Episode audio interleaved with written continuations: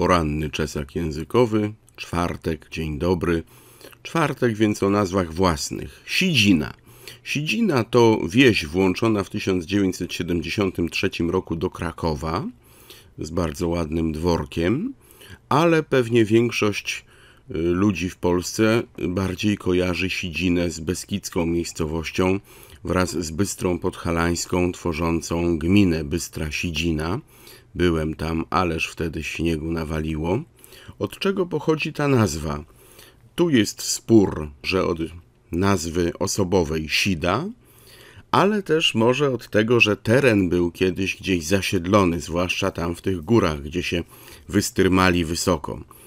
I jeszcze wariant fonetyczny Sidzyna i ciekawy ruch religijny, rygorystyczny sidziniarzy i sidziniarek.